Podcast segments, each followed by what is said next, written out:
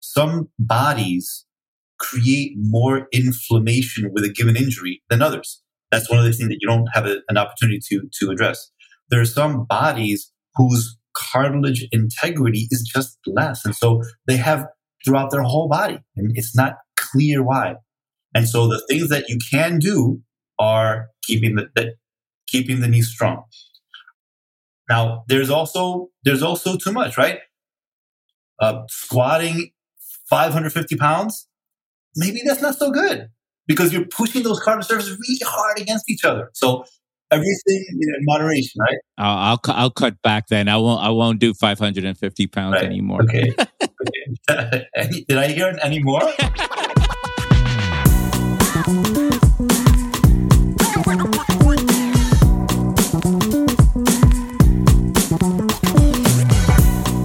right, Joe, thank you so much for uh, joining me on the podcast. You know, this is special to me. Uh, the audience will know this is special for me because you're a special person in my life. I sort of grew up with you. So they're going to have a little background on that. Speaking of where we grew up and those kinds of things, talk a little bit about that. What got you into going to medical school and then being an orthopedic doctor? And I'll, I'll let you talk in a second because I, uh, people are going to really be excited about what you have to say here.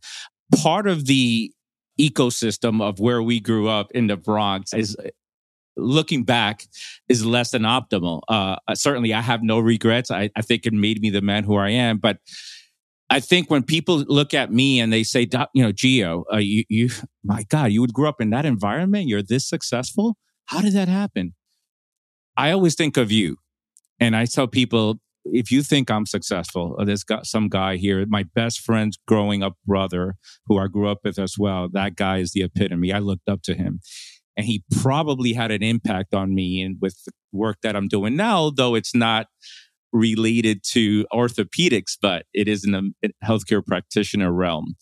So go ahead, take us back and, you know, growing up where we grew up, at what point did you say, I want to be a medical doctor and take us forward? Uh, wow, Geo, that's pretty. That's uh, that, those, are humbling words. Thank you for those beautiful words. You know, we grew up in an environment that was what it was. I think there's a, a commonality in our households, and that is a, a, a family that gave us structure and gave us lots of love and gave us high expectations and taught us, you know, a little bit about faith and all these things together kind of created a structure that you can grow around, you know? So we all sought out people that were similar and that's how you enter our household, not because, uh, not because of a chance. We chose each other, right? We should, like minds kind of, kind of gravitate together. And even when you're a, you were a snotty nosed uh, high schooler, I still saw a lot in you. You're sick as for our audience uh, because they may think that we're about the same age because actually you look really good. I grew up with your much younger brother uh, who's my best friend, and we grew up as best friends. And you, you're significantly senior than I am. I won't say by how much, but so that people have a reference and context that uh, I that literally I remember being in I want to say freshman year of high school, perhaps with with Javi, your brother, and you had graduated from Harvard and you said, guys, do you want to come with me for the weekend to Cambridge? And to me, in our environment, is first of all, is a big deal for those that even go to college. To go to a, a prestigious school is something beyond. So that trip gave me this idea, this notion of, wow, anything is possible because here it is. You guys are like me, and I, we grew we growing up together, and I'm growing up with Javi, and here it is, his brother who I love dearly, and I spent we spent so much time together. You're graduating from such a school, so you you gave me that idea of what's possible, that anything is possible. So I certainly appreciate that, and I'm clearly I fast forward talking about your undergrad, but I wanted people to know that you, you're you're a little older than me, though. You look amazing. It's shave away the gray. exactly. Although I leave, maybe I should shave everything away, and maybe we could look. looks good on you. Gives you like heft, you know, academic heft. A- academic heft. That's right. So thank you for that background about where we grew up. I think that if it doesn't kill you, like they say, it makes you stronger. I remember my mom always saying in Spanish, of course, you know, we're mixed, but we're not together. In other words, there's a lot of th- you know, thugs around the neighborhood and a lot of people that are not doing good. We live with them. We live amongst them, but we don't live together. And I think that both of our families uh, raised us up that way. And thugs continue to exist in the white collar world. They just look different yeah. and have different. Uh, exactly. The, exactly. The exactly. immorality remains, right? That's right. So then you went to a very good, you went to high school. Um, and at what point did you say, I, I, yeah, I'm going to medical school and, you know, no looking back? Uh, you know, honestly, the origin was mom saying, okay, I want you to be a doctor. And I was like, okay, mommy, I, I want to be a doctor. And, you know, fortunately, I liked it. Um, when I, when I was, uh, getting ready to graduate from college, um, I had three potential jobs. One was as the advanced man for, for Senator Moynihan in New York City because I had some interest in politics at the time. One is uh, the entry level program at Goldman Sachs and investment banking, and one was medical school. And I thought about it a lot, and I thought the, what was really true to my heart and completely honest was medicine because I, I can't lie with gain. So there's politics is out. And the, the idea of spending all my thoughts and, and, and efforts making rich people richer at that time just didn't fit well with me. I have nothing against it. I got great, awesome friends that are investment bankers. Just didn't fit, fit with me at the time. So you decided to be broke, get more student loans, not make any money for a long time, owe money, and then eventually that'll work itself out as opposed to going to investment banking and making tons of money right from the beginning. Yeah, but the lifestyle wasn't good there either. Yeah, so the, right. the lifestyle was equally bad. Right. Then you went to medical school why do I think that you went to Boston University Medical School and not Columbia? I just saw Columbia on your resume and I said, wait a minute, I, I always thought it was Boston University. So both are true. I I went to BU as the only school that I get into off the wait list. And I uh, worked hard there and I met a woman that knocked my socks off and she was at she was at Columbia and so I applied to transfer and nothing, I heard nothing. Then my wife went into the speak to the director of admissions, just unannounced and said, Hey, you know, my, my, my husband is applying. What is, is there any chance? And so he sat there and interviewed her. And that's how I got into Columbia Medical School. So my wife, Dr. Eliana Vargas, she's, she's a keeper. She's a keeper. I knew she's always been special. I didn't know that part of the story. Yeah. Yeah. It's a great story. Amazing. I remember also you doing a, a your residency and then leaving to Switzerland, doing a specialized kind of a fellowship. What was that about? So I did uh, after five years of residency, I did a, a, a, year of fellowship in hip and knee reconstruction. Then I went to Switzerland to learn uh, newer techniques that we're developing in Switzerland that re- uh, revolved around preserving the muscular attachments to muscles as a means of maintaining their vascularity and therefore their healing potential. So there were certain uh, operations called osteotomies where you cut the bone and reorient it to address the underlying deformity based origins of some hip arthritis. And yeah, it was, it was a, a wonderfully mind opening uh, experience on all fronts. Yeah, I remember talking about it. I think right around that time, I think right when you got back, I called you. I said, Joe, I have this crazy idea. I think I want to go to medical school. and, you know, go ahead and discourage me, tell me it's the worst idea in the world. And you were so supportive. And I remember also you said, Geo, why don't you just, you know, you know, uh, shadow me? And I shadowed you for, and that was an extraordinary experience. And I'll tell you, one of the things that I remember so clearly and, and that, that was so inspirational is the doctor patient relationship you had with each patient. Your ability to see a patient and be in the moment, listen to their story. Sometimes their story had nothing to do with their joint problem. And you were so empathetic and even hugging them that I said, wow, I, I never experienced anything like that. And then you were able to sort of get yourself together from that uh, visit, uh, uh, and then go to the next room, examination room, and start over. Like something didn't, something special didn't just happen in the previous visit. I, I thought that was remarkable. W- what's that about? Because I, I worked and shadowed and did internships with and fellowships with many, many, many physicians. I saw that only maybe twice, and you're one of them. So, what is that about? Um, first, touch is such an important part of expressing compassion. And it doesn't need much. You know, when someone is, is having a hard time dealing with a problem, just a little hand on the shoulder, that little touch makes such a profound. Effect on how patients are receptive to what you tell them. Because in the end, you want to give them information that's going to help them live their life better. But you have to present it in a way that's going to be received openly and, and, and warmly and, and with the appropriate intent. And so touch is, is that's what that's about. And, you know, surgeons need to be able to compartmentalize. And that's something that, you know, I, I learned early on because say you do a surgery and that surgery doesn't go well. Mm-hmm. And then, you know, if you really care, you're like, oh my God, that didn't go well. Oh my God, what could I have done better? And you go through your mind and you get really sad. And then the next patient still needs you.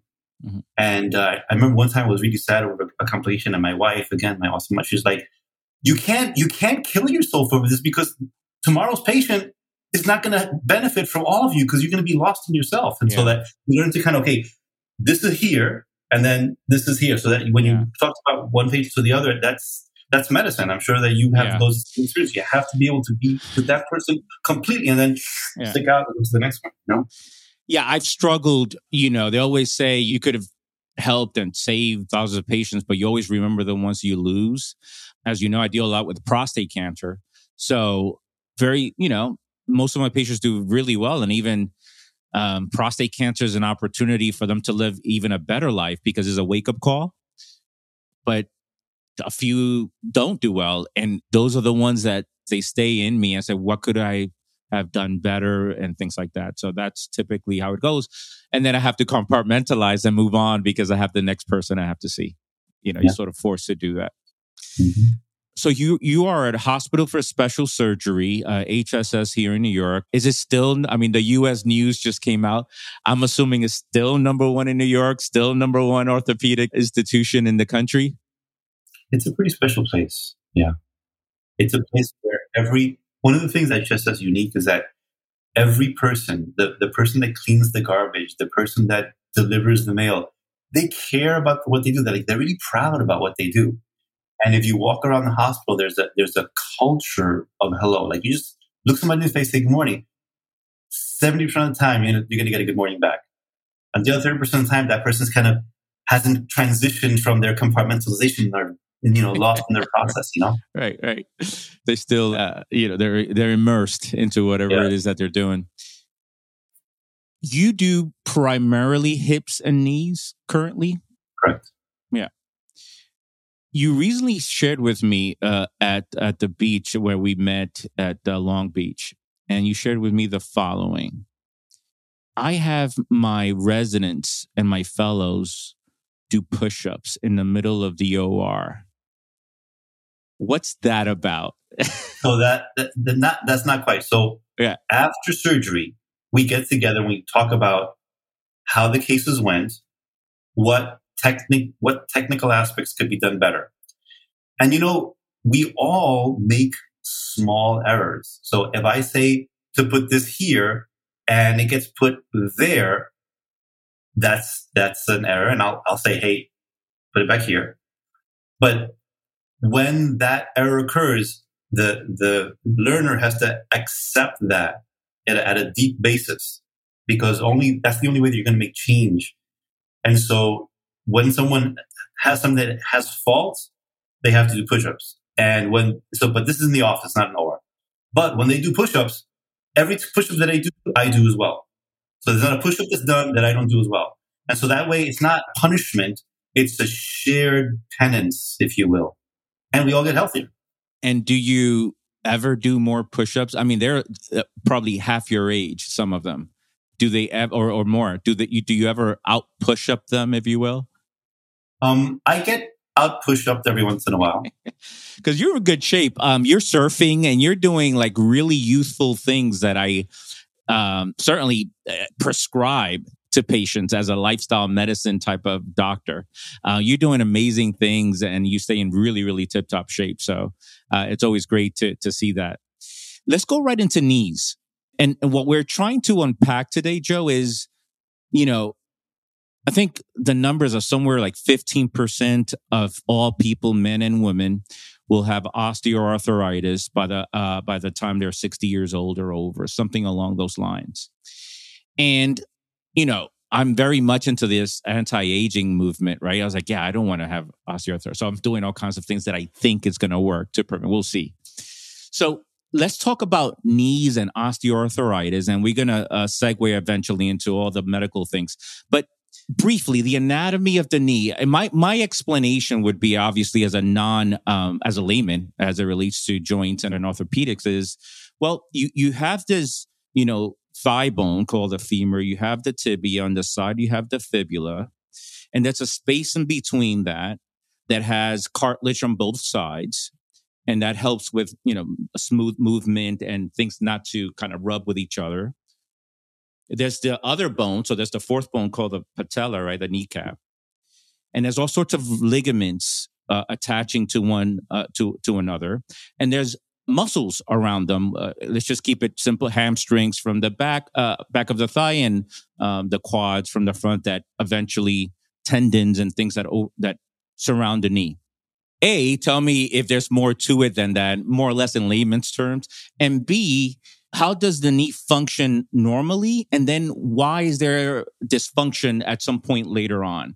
So it's a it's a loaded question a little bit, but make sure that I have all the, the, basics of the anatomy correct from way back in the day. So let's think of uh, of the basic function of a knee as a hinge, right? So we have two surfaces.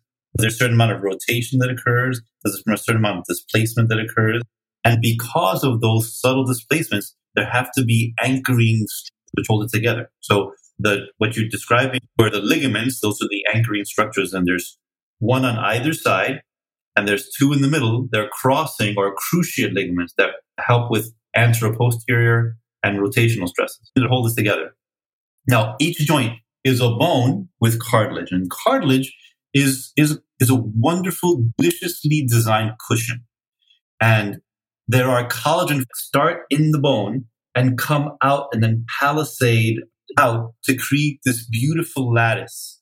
Then within those little microfibrils are the cartilage cells that surround cells mm-hmm. with a with a, a, a matrix. It's not it's not gelatinous. It's thicker than gelatinous, and that mm-hmm. matrix mm-hmm. is is a is a loving structure. It's a hydrophoto loving, and so the fluid that's in the goes into the cartilage, which is really cool. So when you compress cartilage, the water literally comes out of the cartilage, just like I have a sponge, right?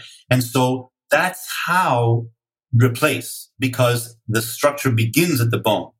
It's very, it's very hard to say, okay, why can't you just grow it? Because it's such a beautifully detailed structure. It can't just be grown. And so that structure is related to how nicely those two surfaces rub.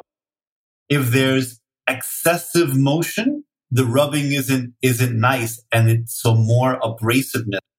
So that's the basics. And we're referring to mostly osteoarthritis as opposed to rheumatoid arthritis, of course. Let me ask you before you go there uh, and explaining osteoarthritis a little more. In my sort of layman's, again, so what do I try to accomplish with myself and even some patients that see me for well, male wellness? We're trying to prevent some of these elderly situations. Certainly, you don't want to die prematurely from a heart attack or cancer, but I want to function optimally. I want to be an athlete for as long as possible. So I want to preserve my knees. So th- typically, there's different types of cartilage around the body, your nose, your ears. Those are avascular, meaning there's no circulation there the cartilage around the knee or in the knee there is some circulation there that is coming from the synovial fluid so that you can now nourish the cartilage and it can, you can hopefully sustain it in, in good health. Is, is that correct or no? The cartilage itself is avascular. It's fed, as you said, by the synovial fluid.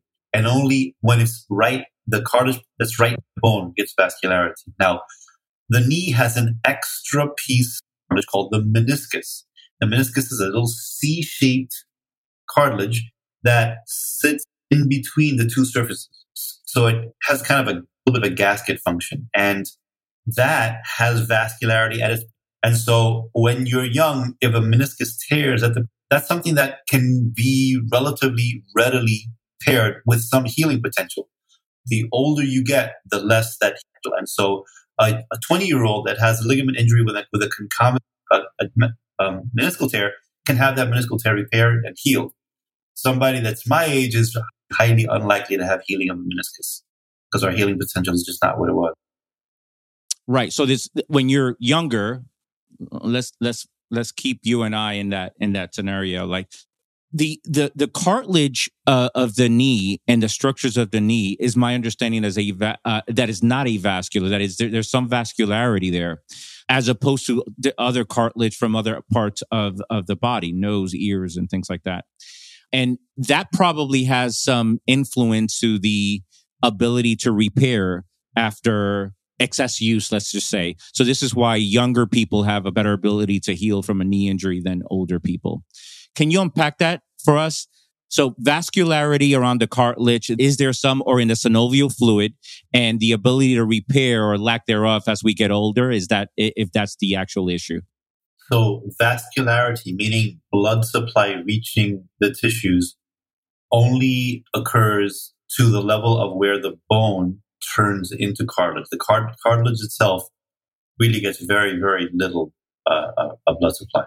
So it's fed through the synovial fluid, right? Um, the knee, yes, um, the knee has an extra piece of cartilage called the meniscus. That's like it's like a little C-shaped piece of cartilage on either side of the knee, and that basically gives the knee some stability and support. That meniscus um, has vascularity at, at its periphery where it's attached to the outside. So when you're young, if there is an injury at that area, there is actually pretty good healing potential. So a 20 year old that has a ligament injury and a concomitant uh, meniscal injury can repair that very nicely as the decades grow, that vascularity diminishes and the healing potential markedly diminishes. And so the likelihood of a meniscal injury healing in a 60 year old is really so small that it's almost never repaired. Mm. Pause for a second. A 22 year old who has a meniscal injury or let's say an ACL injury, are they more predisposed to osteoarthritis later on in life as opposed to the person who's never had a knee injury in their 20s? Uh, the answer to your question is yes, because all injuries are cumulative and the cartilage's ability to heal is limited because you can't restore the beautiful matrix of collagen fibrils coming from the bone that that can't be restored. So once you have that, you have a little hole and you can fill it with cartilage cells, but it's never the same. And so every injury is just one notch on the on the timeline of that cartilage. And so yeah, that's why people that had that played heavy um, college soccer or football and had injuries today, they're they're not they're not doing so hot because that cumulative injury is real. Similarly, people that have subtle angular deformities or ways that their knees are, right? If you tend to be a little bit more bow legged, that means more of the stress is going to be seen on the inside part of the knee. So rather, rather than being fully distributed, you're kind of doing here. So you're going to wear more, more rapidly. So the, there are certain things that you can't change. You can't change your anatomy. You can't change your mechanics. And so what you can do best is keep those muscles strong to minimize aberrant movement. So movement occurs the way it's supposed to move. And so there is less wear that occurs on the surface. You talked about now on keeping those muscles strong. As a lifestyle medicine person, I can go out on a limb at this point after so many years of uh, doing what I do, the work that I do, the research that I've done.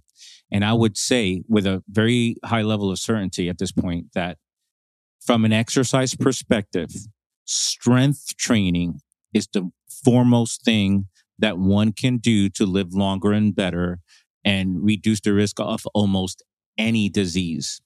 Before our conversation today, earlier on, I said, let me just look up PubMed, strength training and osteoarthritis. Huge, huge. The stronger people are, and particularly the stronger their um, lower extremities, the less likelihood of them uh, experiencing osteoarthritis. Are you, do you vibe with that? Oh, yeah. Oh, 100%.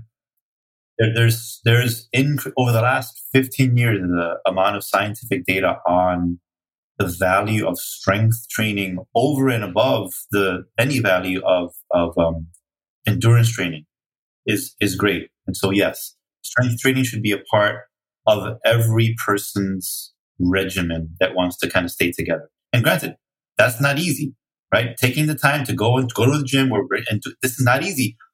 But good things aren't always easy, and doesn't mean it's not good for you. And you might, just because you don't do it for two weeks doesn't mean that third week won't be won't have value. You know, just keep coming back.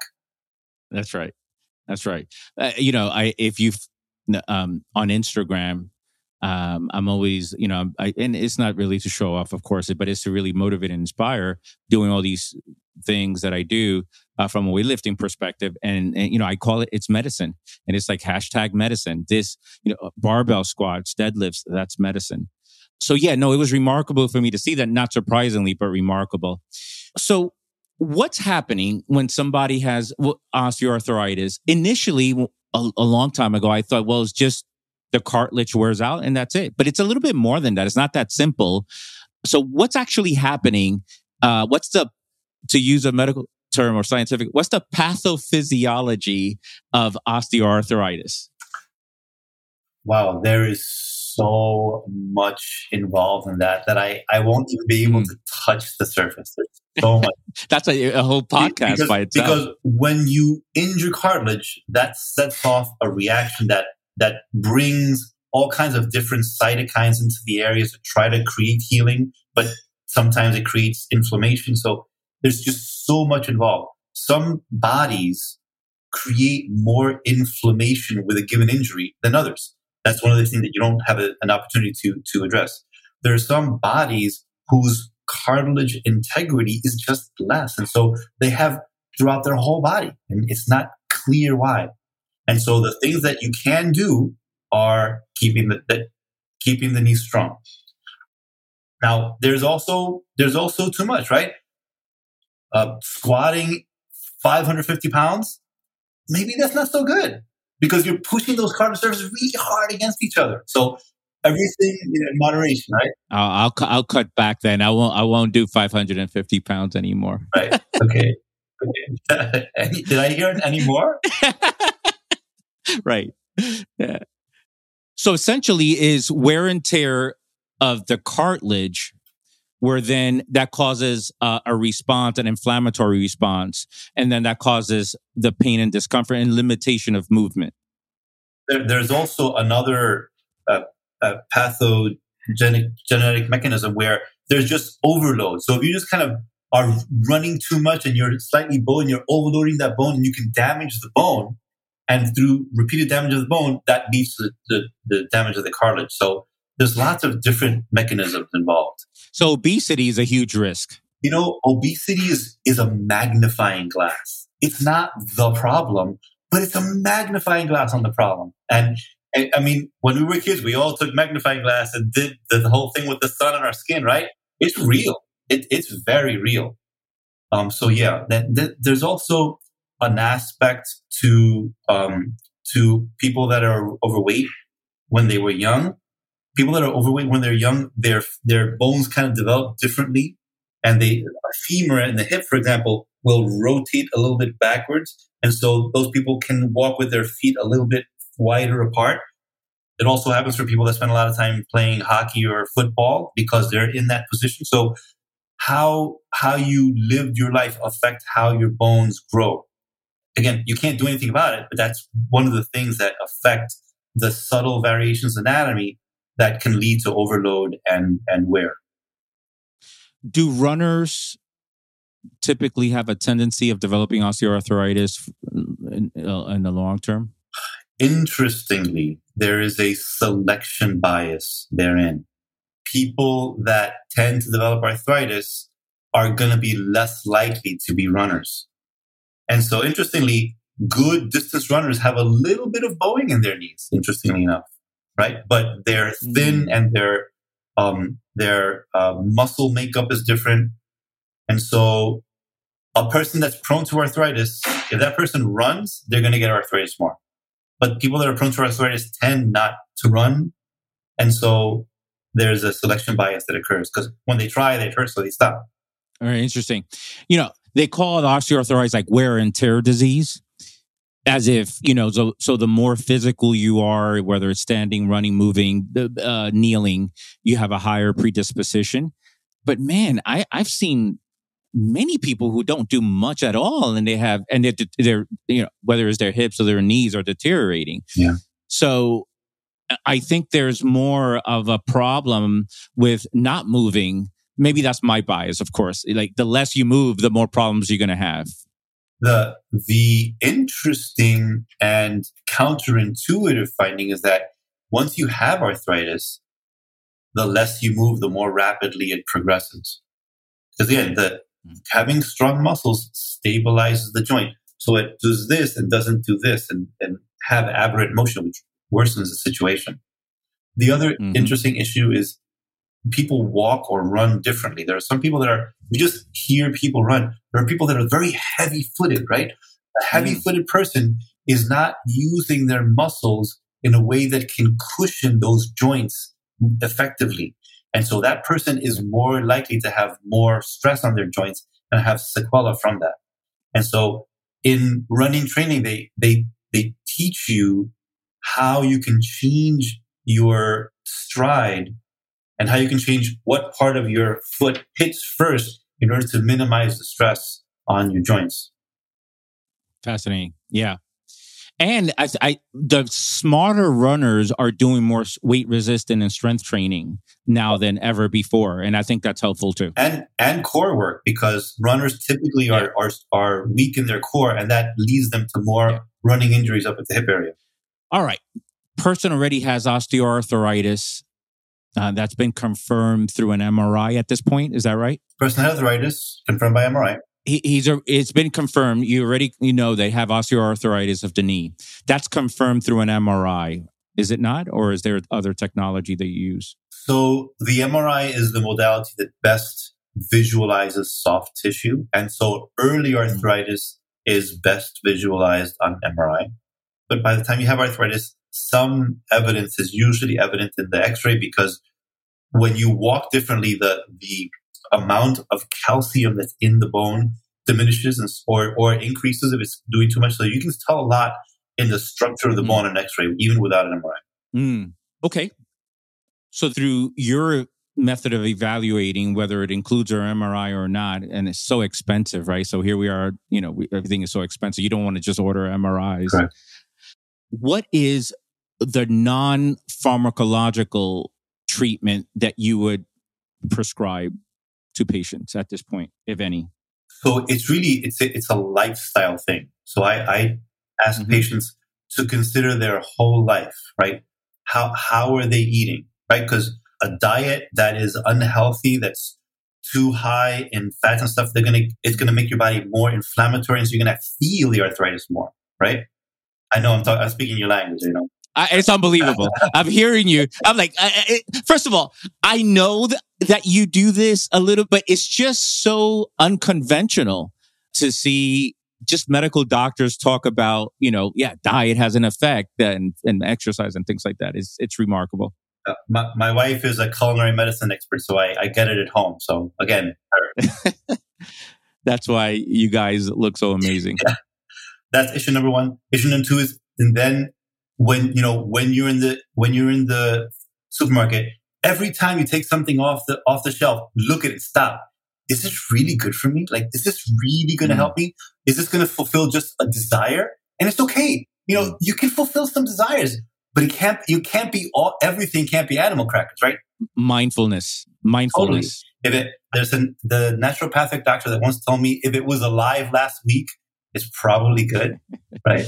I, I, don't know. I, I, forgot what his name was. Right. I, I, may know who that is. I may know who that is. That's right. great. And then, um, as you said, keeping mm-hmm. the legs strong, right? Thinking about mm-hmm. how you move, how you walk, and all, all these are little things that completely influence not only what you have the arthritis, but how you experience it. Let's move to again, person, whatever age, has osteoarthritis what injections are out there? I remember back then when I worked with you, there was a, a something called Synvisc. And so that you, I, I saw you inject some Synvisc into the knee. Explain what that is. And I'm sure there's other things new and improved at this point that uh, you, you inject in, in knees now. So synovial fluid is generally viscous like, like warm syrup. And that mm-hmm. viscosity mm-hmm. comes from a, a molecule called hyaluronic acid or hyaluronan. And when your knees are arthritic, that fluid becomes more watery. And so these visco supplementation injections are meant to restore the normal viscosity to the knee. The studies on it are, are actually kind of mixed. And yet patients that come to me desire this injection and feel better with the injection probably 70% of the time, as long as there's some cartilage left. And so there's, I think there's still, it's definitely in the armamentarium. And from my perspective, either that or a cortisone injection, which is simply to disinflame, therefore allowing the patient to do the physical therapy that's what's going to really make them better, right? Modalities to help pain are, for me, ways to help them make their knee stronger. They're not ends, mm. their means to the end. And how often are those injections, whether it's the synovial fluid or the cortisone, and do they go together? So it's a one injection of synovial fluid and one injection of cortisone? It's generally one or the other in most people. The more pain a patient hmm. has, the more I'm likely to recommend the cortisone to treat the pain. If the pain, the, if it pain is less a component, then I'm more likely to recommend the gel to help them have a better um, a lubrication to then do the exercises better. But sometimes you have to use both depending on the severity of the, of the symptoms. And I'm sorry, how, how often? So there's different kinds of preparations. Some are meant to be three injections. Some are meant to be just one injection. The downside of the one injection is a higher volume. And there's a, there's a certain percentage of patients that get a reaction to the injection that's going to be greater the more volume that you inject. So you can do it it's just the likelihood of an injection goes of an injection reaction goes up from two percent to maybe five percent. If that doesn't work, is the next step that the patient should consider is a knee replacement. And let me say this about knee replacements and hip replacements. Naturally, I am a less is more from that perspective. That's just some of my bias and my firm belief in lifestyle medicine and things like that. I have to say, from a surgical perspective, knee replacements are a game changer for people. If they're at a point where they're just not functional and there's just an excruciating daily pain, knee replacements and hip replacements are a game changer. People get their lives back. I've seen that over and over, even with my brother, as you know, who had it done at HSS. So I'm, I'm a huge fan. So after you try some of the injections, is there anything there or is it possibly surgery? First, you I have to have to set this back. You said you're a non-interventionalist, right? But you are not necessarily the the average, right? There are some people that have, you know, a little bit of pain. They're like, okay, I need a knee replacement. And you have to say, no, no, actually, you're a bad candidate for somebody that has a little arthritis and has a significant emotional reaction to that arthritis, that's a bad candidate because they they have all the factors that are going to lead them to have a bad result from the surgery because the surgery is a very mm. profound inflammatory creating uh, inflammation creating process and so you have to stop that process first and so there are many people that i have to talk out of having surgery because they're not they're not in the right frame of mind. You know, some think, oh, I can never do this. I can do this. I can never do this. But they can. They just have to realize that they can't. You know? mm. And so that's part of what we have to do. Mm, interesting.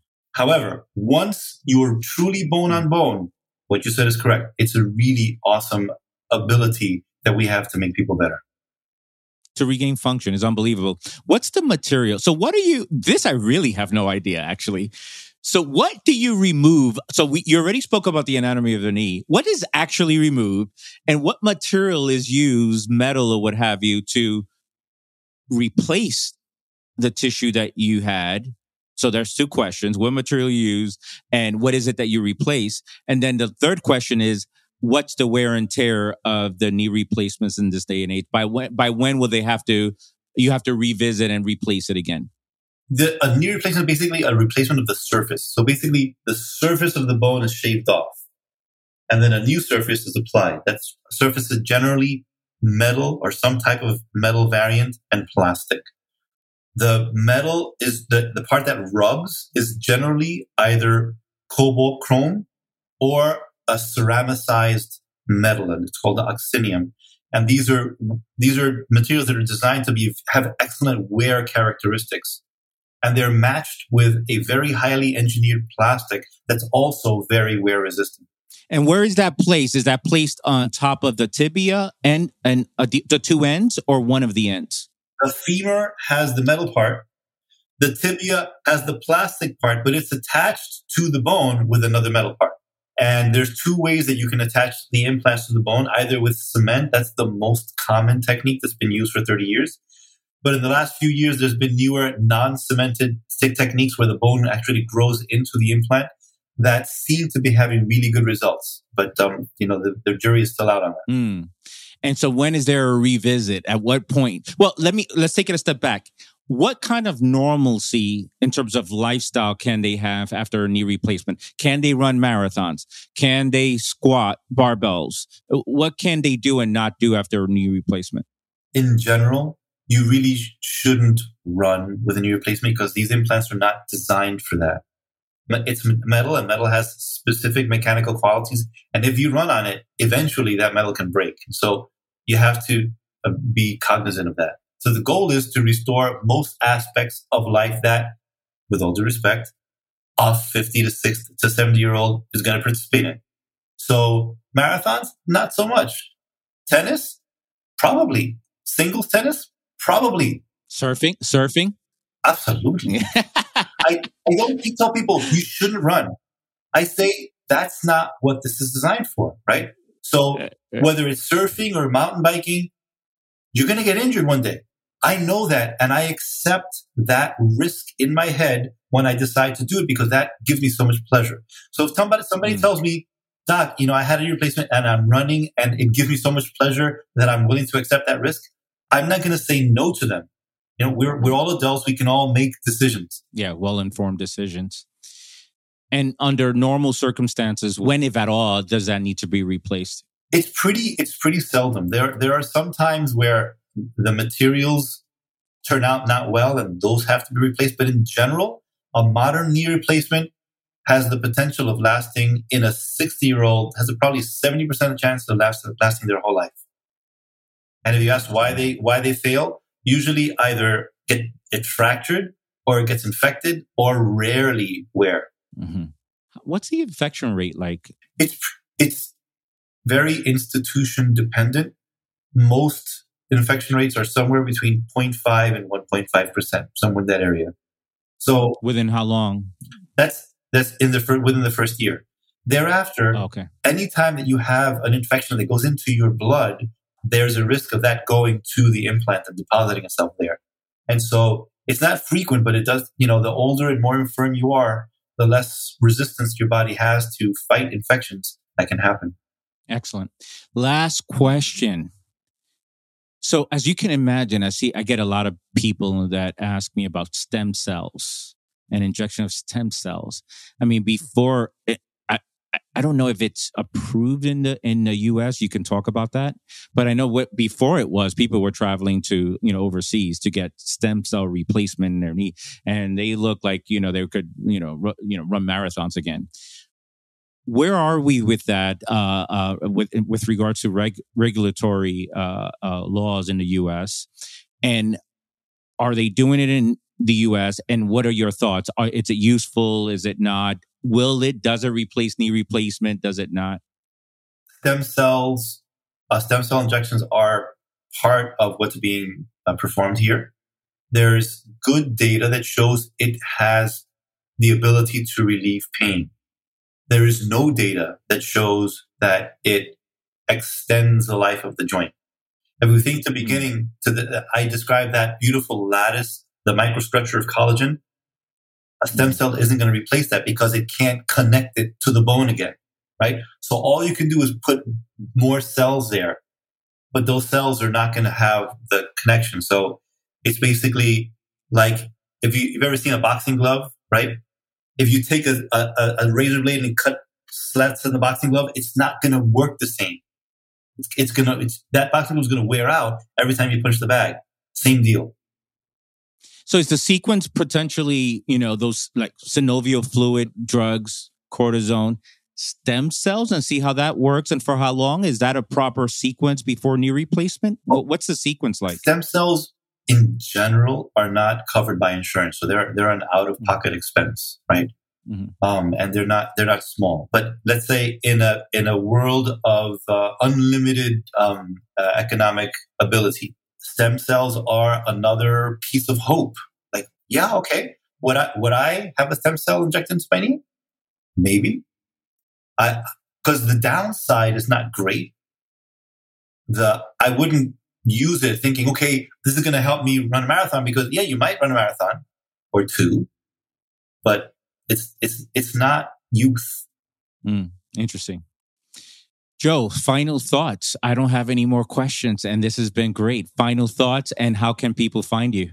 Oh my God, Geo, what an absolute delight and honor it has been to be on with you. If I, if I, if we could only kind of look to the future and visualize this, it's, I, I'm, I am not only honored, I'm like really proud. I'm so proud of you. Ah, thank you, man. So, and, um, you know, like you're the only one that calls me Joe because of you know me when I was a kid, right? Most people call me Jose. Yeah. Yeah. Uh, so I'm Jose Rodriguez at the Hospital for Special Surgery. Just Google that and you'll find me. It's really easy. Thank you so much, man. And and we'll stay in touch and and maybe I um yeah, I, I do I think I want to try surfing, but I need to start at a low level. So maybe we'll meet up in Long Beach or something and try it out. Sounds good. Thanks, man. Okay, man. Thanks. Pleasure. Much love.